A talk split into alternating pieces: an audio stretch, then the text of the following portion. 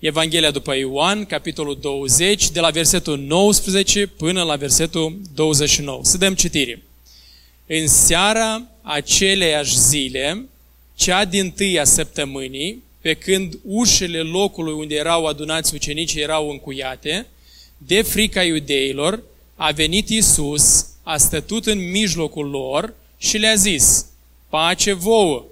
Și după ce a zis aceste vorbe, le-a arătat mâinile și coasta sa, ucenicii s-au bucurat când au văzut pe Domnul. Iisus le-a zis din nou, pace vouă! Cum m-a trimis pe mine Tatăl, așa vă trimit și eu pe voi.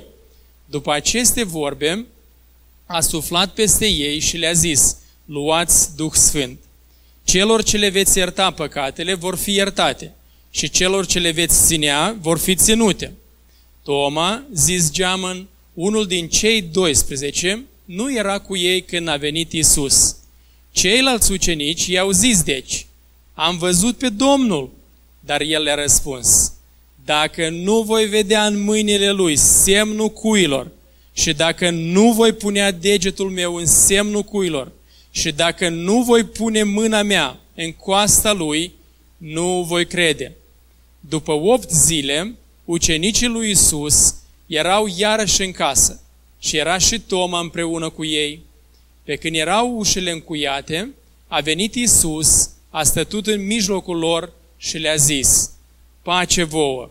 Apoi a zis lui Toma, adu-ți degetul încoace și uite-te la mâinile mele și adă-ți mâna și pune-o în coasta mea și nu fi necredincios, ci credincios.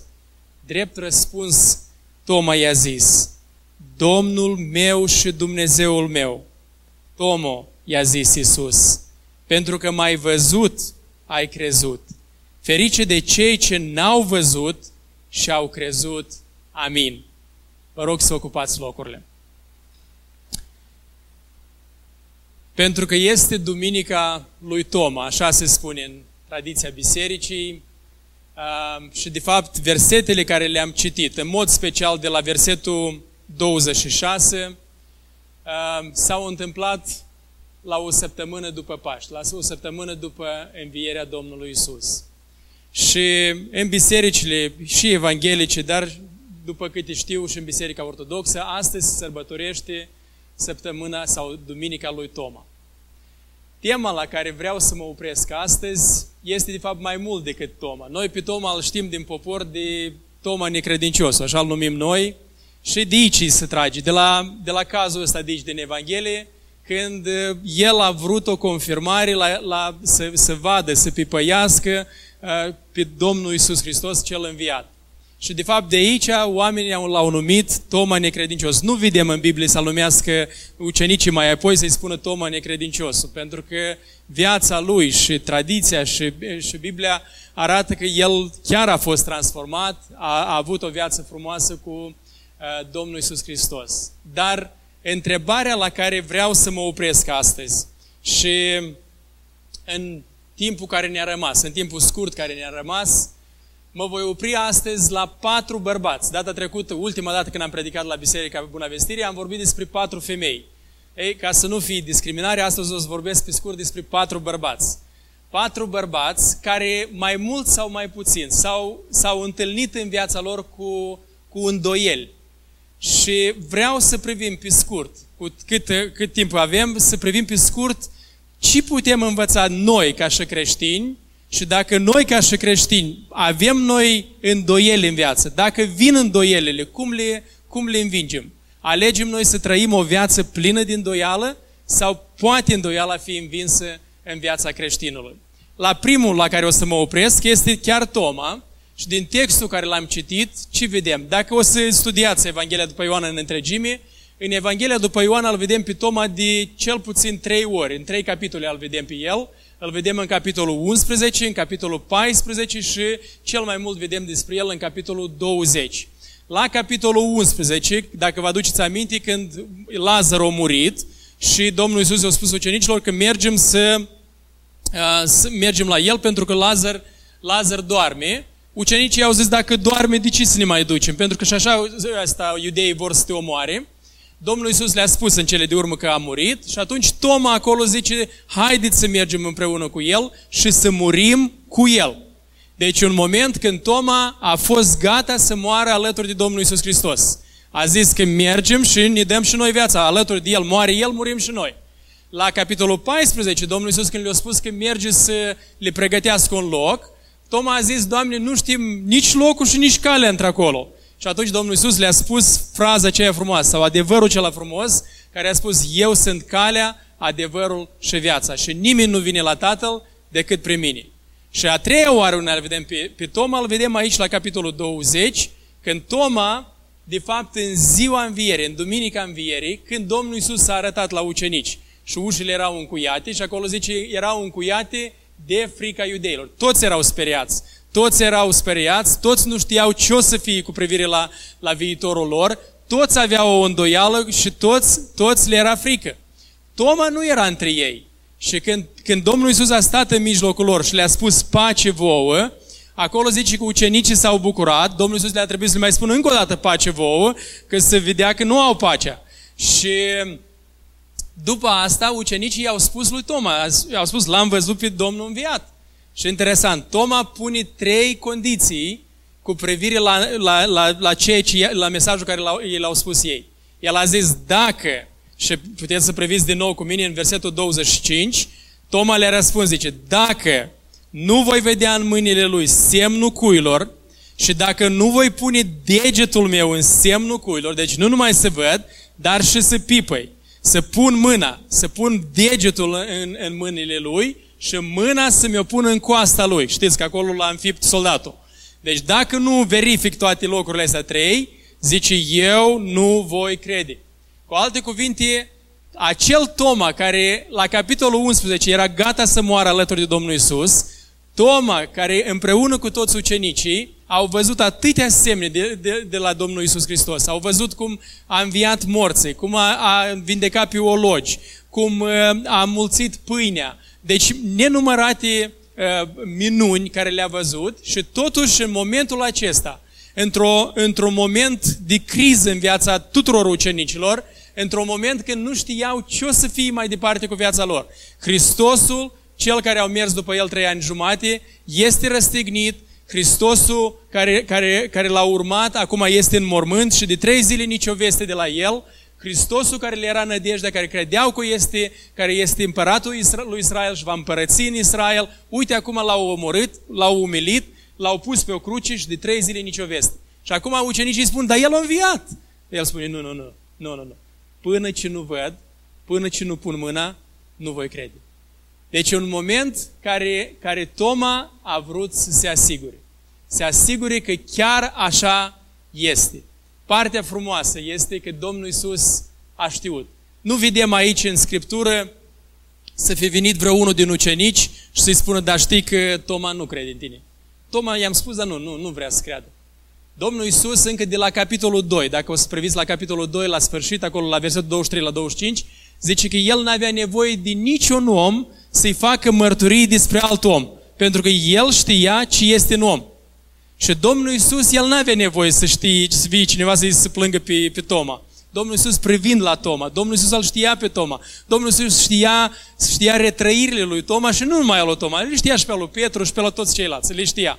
Și Domnul Iisus când s-a arătat după opt zile, îl cheamă pe Toma să, să vadă și să pipăie semnele învierii lui. Și foarte frumos la, la Mântuitorul nostru că, că Domnul Iisus nu vine să-i țină lecții lui Toma. Cum ai îndrăznit tu să, să te îndoiești?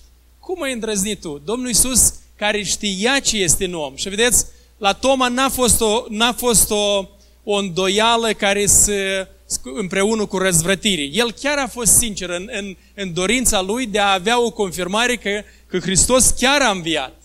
Și Domnul Iisus, care știe inima, care vede sinceritatea omului, Domnul Iisus i-a venit în întâmpinare. Și a zis, Tomul, vino, vino și pună mâna uite-te, uite-te că sunt eu. Și nu fi necredincios, ci fii credincios. Și Toma, după ce a văzut asta, Toma a făcut acea frumoasă mărturisire care, care și acum peste viacuri sună cu putere. Domnul meu și Dumnezeu meu. Și el ne-a arătat că nu numai că a înțeles că Hristos este înviat, el a înțeles cine este Hristos acel înviat. El este Domnul și El este Dumnezeu. Și astfel Toma și-a, și-a învins îndoiala. De fapt, Dumnezeu i-a venit în întâmpinarea lui Toma.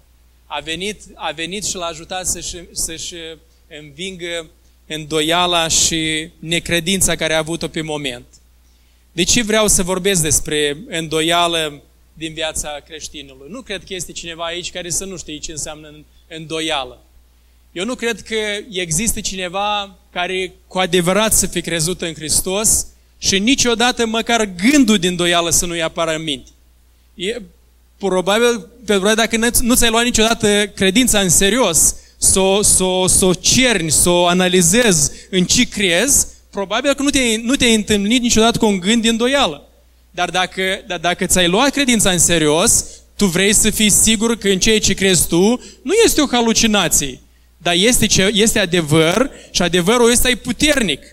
Și ceea ce este frumos să vedem că Domnul Iisus Hristos, atunci când te, când te întâlnești cu momente din doială în viață, dacă ești sincer în căutarea Lui, Domnul Iisus niciodată nu lasă pe un astfel de om. Domnul Iisus îi vine în întâmpinare și o să vedem că nu numai la Toma, dar al doilea personaj, nu am timp să mă opresc la fiecare mai mult, dar al doilea personaj care tot în Evanghelia după Ioan îl vedem, este chiar Ioan Botezătorul.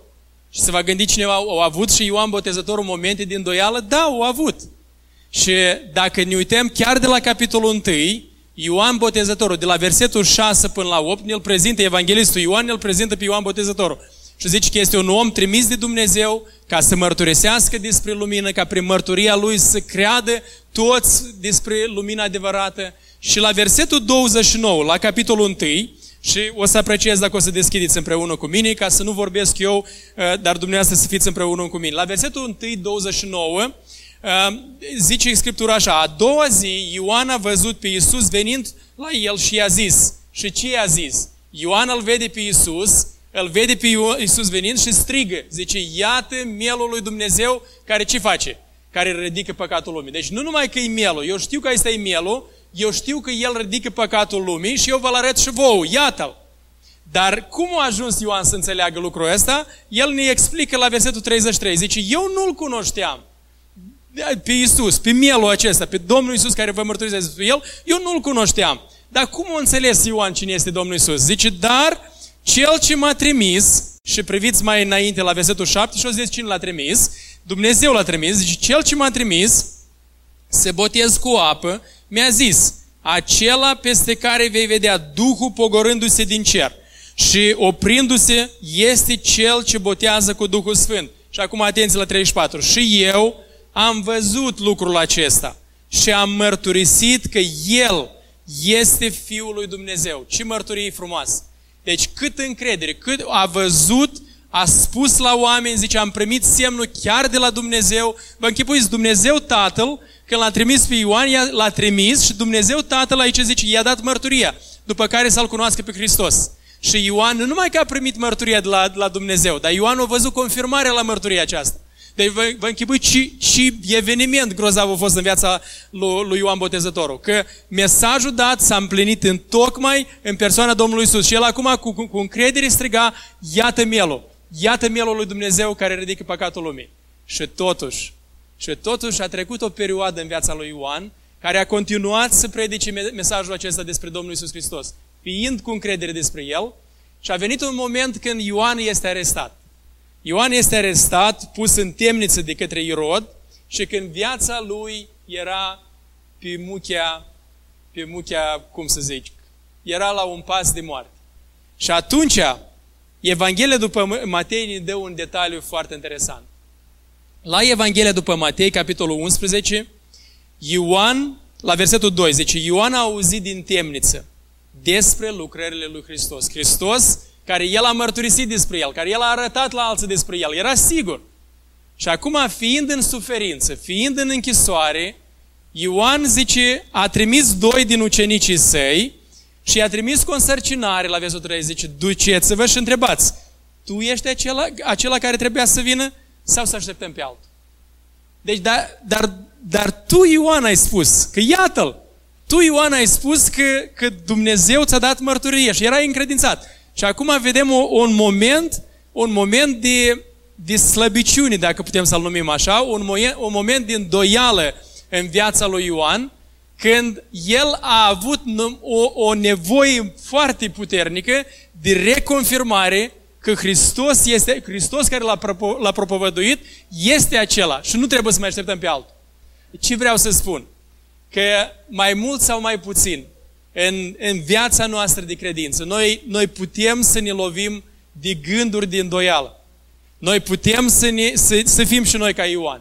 Când într-o zi ești de plin încredințat și a doua zi când te confrunți cu o problemă majoră, să, să, să vrei să se reconfirmeze ceea ce crezi. Vrei să se reconfirmeze că adevărul care îl crezi nu este ceva luat din, din, cum, din povești. Și Ioan vrea o reconfirmare de la Domnul Isus. Și foarte frumos Domnul Isus și în cazul lui Ioan. Și în cazul lui Ioan nu îi ține lecții lui Ioan și nu îi trimite pe ucenicii cei să-l mustre pe Ioan.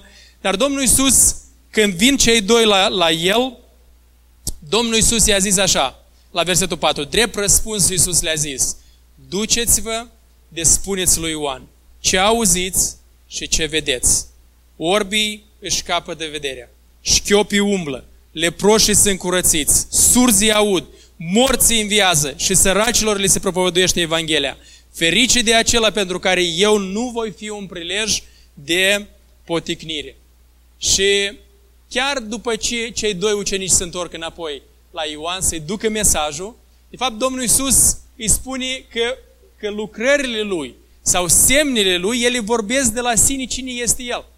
Domnul Iisus îi spune, spune lui Ioan încă o confirmare, pentru că el are o confirmare, încă o confirmare că, că semnele, trăirea, minunile acestea, ele sunt confirmarea a ceea ce sunt eu. Ceea ce se întâmplă, ceea ce vedeți, asta este o confirmare a ceea ce sunt eu.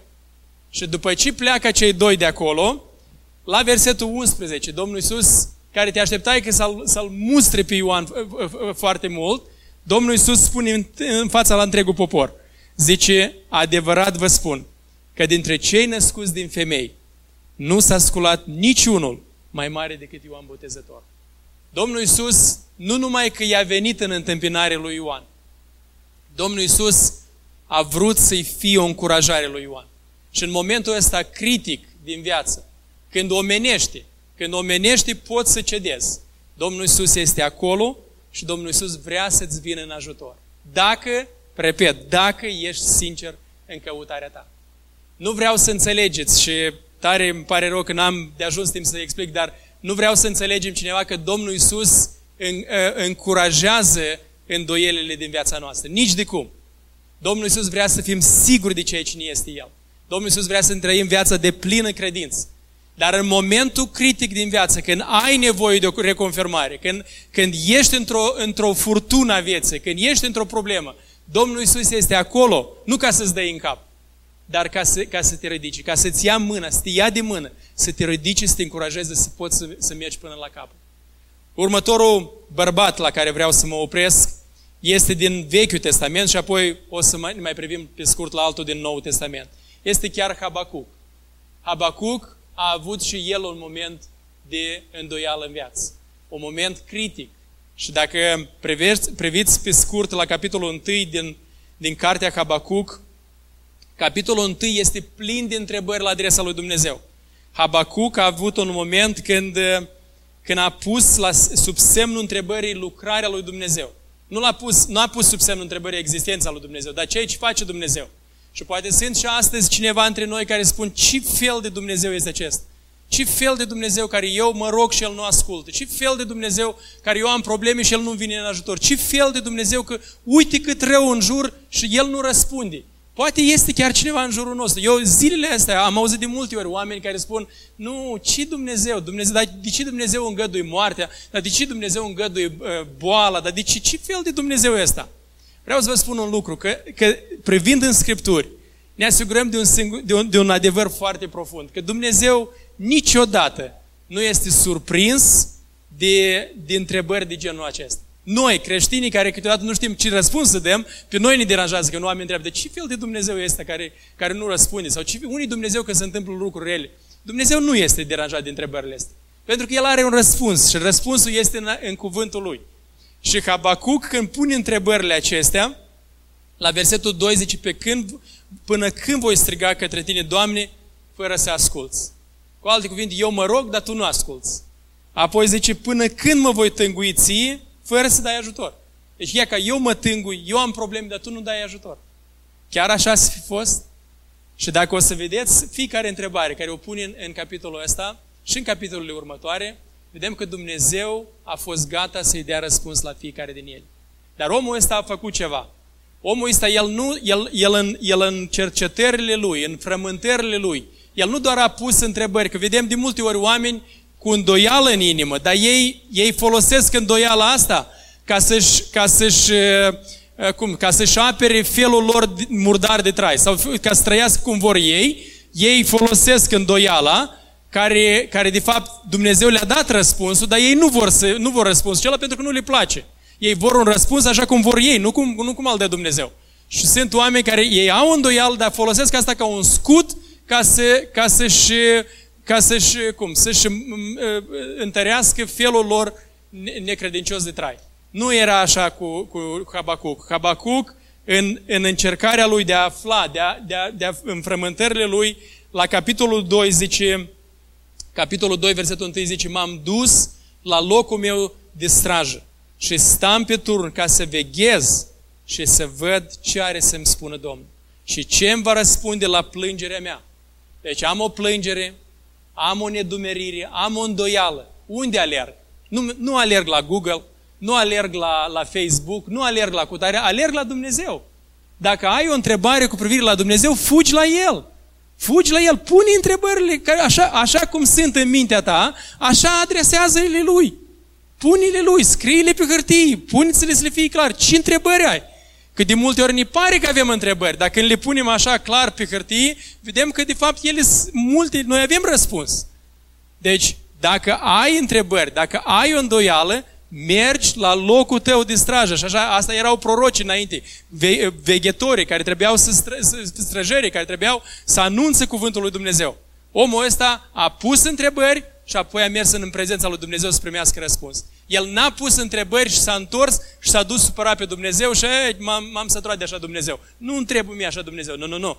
El știa cine este Dumnezeu, i-a pus întrebările lui Dumnezeu și acum așteaptă răspuns de la el. Și ce frumos cum Dumnezeu l-a găsit pe, pe omul ăsta la locul lui de strajă. Și că, când studiezi cartea Habacuc, vezi, vezi cum Dumnezeu i-a răspuns la întrebări. La multe i-a răspuns, la multe nu i-a răspuns, dar el a înțeles un lucru, că Dumnezeu este suveran că Dumnezeu este Dumnezeu și noi suntem oameni. Și el frumos termină cartea aceasta la Cabacuc, ce frumos termină omul ăsta, cu câtă pace și cu câtă bucurie își termină, își termină el cartea, pentru că de ce? Pentru că a înțeles răspunsul. O primit răspunsul de la Dumnezeu. În căutarea lui sinceră, el a primit răspunsul și nu numai răspunsul, el și-a primit bucuria înapoi. Și la versetul 17 din capitolul 3 zice că chiar dacă smochinul nu va înflori, vița nu va da niciun rod, rodul măslinului va lipsi și câmpiile nu vor da hrană, oile vor peri din staule și nu vor mai fi boi în grajduri. Eu tot mă voi bucura în Domnul. Mă voi bucura în Dumnezeul mântuirii mele. Asta este Dumnezeu pentru el, este Dumnezeu mântuirii lui, este bucuria lui. Dumnezeu cu, cu privire la care au avut întrebări, acum când a stat în prezența lui, sincer, ca să primească răspuns, Dumnezeu i-a dat răspuns și acum omul ăsta se poate bucura în prezența lui Dumnezeu. Vreau să, să, vă, să întreb pe fiecare dintre noi prezența astăzi aici, cei care ne ascultați, ai tu bucurii în prezența lui Dumnezeu. Când vii în prezența Lui, ești până, până și astăzi plin de confuzii, plin de îndoială, plin de nedumeriri. Poate, poate că din cauza că n-ai venit niciodată în prezența Lui să primești răspuns. Poate că ai, ai dat numai, numai întrebări, întrebări, întrebări, dar niciodată nu te-ai oprit să primești răspuns. Poate, poate că Dumnezeu abia așteaptă să-ți răspundă. Dar pentru că tu dai numai întrebări, arunci numai cu îndoială, de fapt, de fapt nu-i dai voie lui Dumnezeu să-ți răspundă. El abia așteaptă să ne răspundă. El abia așteaptă să vină în întâmpinare și să ne dea un răspuns și nu numai răspuns, dar atunci când ne răspunde, Dumnezeu vrea să ne întoarcă înapoi bucuria bucuria mântuirii, bucuria și El să ne fie Dumnezeu mântuirii noastre. La a patrulea bărbat, când mă voi opri pe scurt, nu numai ne vom privi la el, dar vreau din perspectiva lui și în perspectiva celor trei, pe scurt, doar câțiva pași. Ce să faci când, când, uh, când uh, îndoiala deja ți-a cucerit inima? Este vreo ieșire? Sau noi suntem, noi suntem cum? Uh, hotărâți la, la, o, la o viață plină de îndoială și doar așa putem să trăim. Ce vrea Dumnezeu de la noi? La, capitolul, la Matei, capitolul 14, versetul 22, vedem cazul acela, când Domnul Iisus a mulțit pâinea, noroadele le-au hrănit, și apoi și-a pus ucenicii pe corabie și i-a trimis, i-a silit, zice acolo, să treacă în partea cealaltă uh, uh, mare. Domnul Iisus a dus să se roage și când deja se îngâna ziua cu noaptea, când era noapte, Domnul Iisus ce a făcut? A început să meargă pe, uh, pe apă. Și ucenicii, că era noapte, nu, nu înțelegeau și ucenicii s-au înspăimântat. Și dacă priviți împreună cu mine, la versetul 26, Matei, capitolul 14, versetul 26, zice, când l-au văzut ucenicii umblând pe mare, s-au înspăimântat și au zis, este o nălucă. Și de frică au țipat. Eu, eu, eu înspăimântat. O crezut că li se năzare ceva. Și atunci Domnul Iisus frumos le-a răspuns. Iisus le-a, le-a, le-a zis în, îndată, îndrăzniți, eu sunt, nu vă temeți. Și aici Petru zice, Doamne, i-a răspuns Petru, dacă ești tu, poruncește să vin la tine pe ape. Vino, i-a, i-a zis Iisus. Petru s-a coborât, mă gândeam când, când citeam iarăși de nou ăsta, textul ăsta, mă gândeam, dar cum aș, fac, aș făcut eu dacă Domnul Iisus îmi spune vino? Deci ei, ei se îndoiau că el sau nu el, credeau că e o nălucă. Și acum, dacă ești tu, spune să vin. Și Domnul Iisus vino. Și el, vă gândiți, el, noi zicem că el îndoială. Da, au avut îndoială, nu știa dacă el sau nu el. Dar totuși au avut credință să calce în apa aceea. Să calce în apa aceea, vântul bătea, furtuna era și el, el începe să calce în apă. Și când Domnul Iisus spune vino, Petru s-a coborât din corabie și a început să umble pe ape, ca să meargă la Iisus. Dar când a văzut că vântul era tare, s-a temut. Și fiindcă începea să se, să se afunde, a strigat, Doamne, scapă-mă! Îndată, Iisus a întins mâna, l-a apucat și a zis, puțin credinciosule, pentru ce te-ai îndoit? Și după ce au intrat în corabie, a stat vântul. Ce vreau să vedem aici la Petru? Vedem un caz foarte interesant, un caz de nesiguranță în viața lor, un caz de, de înspăimântare, un caz când li, li s-a părut că văd ceva, nu erau siguri de ceea ce au văzut și s-a născut o îndoială în viața lor. Dar Petru cere o confirmare. Și Domnul Iisus iarăși din nou, vedem acolo de două ori cuvântul îndată se repet. Domnul Iisus îndată i-a zis vino.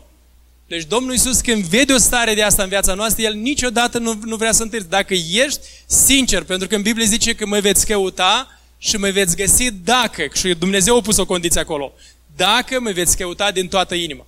Și apoi la următoarea verset zice, mă voi lăsa găsi de voi. Deci dacă chiar ești sincer și vrei să-L găsești pe Dumnezeu și vrei să găsești răspuns la îndoiala ta, cu siguranță Dumnezeu va veni. Cu siguranță Dumnezeu vine în întâmpinarea uh, unei astfel de îndoieli. Și îndată Domnul Iisus i-a spus vino și de fapt ce vreau să vedem aici? Că Petru ieșind din apă și mergând, zice, a făcut câțiva pași, dar când a început Petru să se afunde? Când s-a uitat la furtună. Zice, când a văzut că furtuna, când a văzut, când a văzut că, că furtuna, uh, la, versetul, la versetul 30, dar când a văzut că vântul era tare, s-a temut. Deci în momentul când și-a luat privirea de la Hristos și l-a pus la furtună, la vânt, în momentul ăsta, Petru a început să se afunde. Deci cât a ținut asta, ochii la, a țintit la Hristos, el a putut să facă măcar câțiva pași. Așa, câțiva că din ei i-a putut face. În momentul când s-a uitat la vânt, a început să se afunde. Și atunci a făcut ceva extraordinar, care trebuie să învățăm și noi atunci când, când te întâmpeni, când întâlnești gânduri de, de, de îndoială. Deci ce a făcut Petru? Petru a strigat la, la Hristos. Doamne, ajută-mă! Doamne, scapă-mă! Dar înainte ca să, ca să strige, Doamne, scapă-mă, Domnul Iisus le-a mai spus ceva. Îndrăzniți și credeți că eu sunt. Deci, de fapt, ce vreau să spun acum la încheiere, cum să scapi de gândurile de, de îndoială din viața ta. Prima dată trebuie să îndrăznești și să cunoști că El este Cel ce este. Dacă nu cunoști persoana lui Hristos, dacă nu, nu cunoști caracterul Lui, cu niciun chip nu vei putea învinge îndoielile din viața ta. Deci dacă vrei să, îndo- să, să, să, uh, să învingi îndoiala din viața ta prin intelectul tău sau prin uh, ceea ce crezi că tu știi și poți, cu niciun chip nu vei putea fi biruitor. Pentru că, pentru că lupta aceasta a îndoielii, lupta aceasta a necredinței, ea, ea, ea nu trebuie de dusă numai cu, numai cu mintea noastră. Ea, ea trebuie de, de dusă cu cunoștința a ceea ce este Dumnezeu, cu credința în cine, cine spune Dumnezeu că este. Și de asta, cu ocazia aceasta, am rugat-o pe Aurica să-mi dea cartea asta, Doamne, vreau să te cunosc. O carte care, dacă n-ați studiat-o, e, e, cum să zic eu, e, e ceva de, de importanță primordială să o studiați. Este o carte care am studiat-o de nenumărate ori. Și când am intrat în Afganistan pentru prima dată, cu scop, am început să o studiez din nou, de la cap la coadă, și vreau să spun că cartea asta mi-a fost temelii. Temelii ca, să, ca orice um, uh, încercare sau orice lovitură din doială. Deci, cartea, adevărul din cartea aceasta, adevărul despre caracterul Dumnezeu, m-a ajutat să stau tare până în ziua de azi. Am văzut cu părere de rău mulți misionari și nu cu niciun, cu niciun nerespect față de ei, dar, dar am văzut mulți oameni care au mers pe câmpul de, de misiuni, dar pentru că n-au avut o înțelegere profundă la ce cine este Dumnezeu care îl urmez. S-au clătinat, au căzut și din păcate s-au, s-au dezamăgit în viața lor cu Dumnezeu. De asta, dacă vrei să-ți învingi îndoiala, trebuie să afli cine este Dumnezeu. Trebuie să afli cine este Dumnezeu pe care îl urmezi și de ce crezi ceea ce crezi. Pentru că asta este foarte, foarte important pentru, pentru a rămâne tare într-o, într-o, vreme de, într-o vreme de încercare. Apoi, următoarele, următorul pas, rămâi cu privirea țintită la El. Deci în viața aceasta de multe ori o să fii tentat să-ți iei privirea de la El, la îndoială, la alte gânduri, la ispite, la încercări. Rămâi cu privirea la El.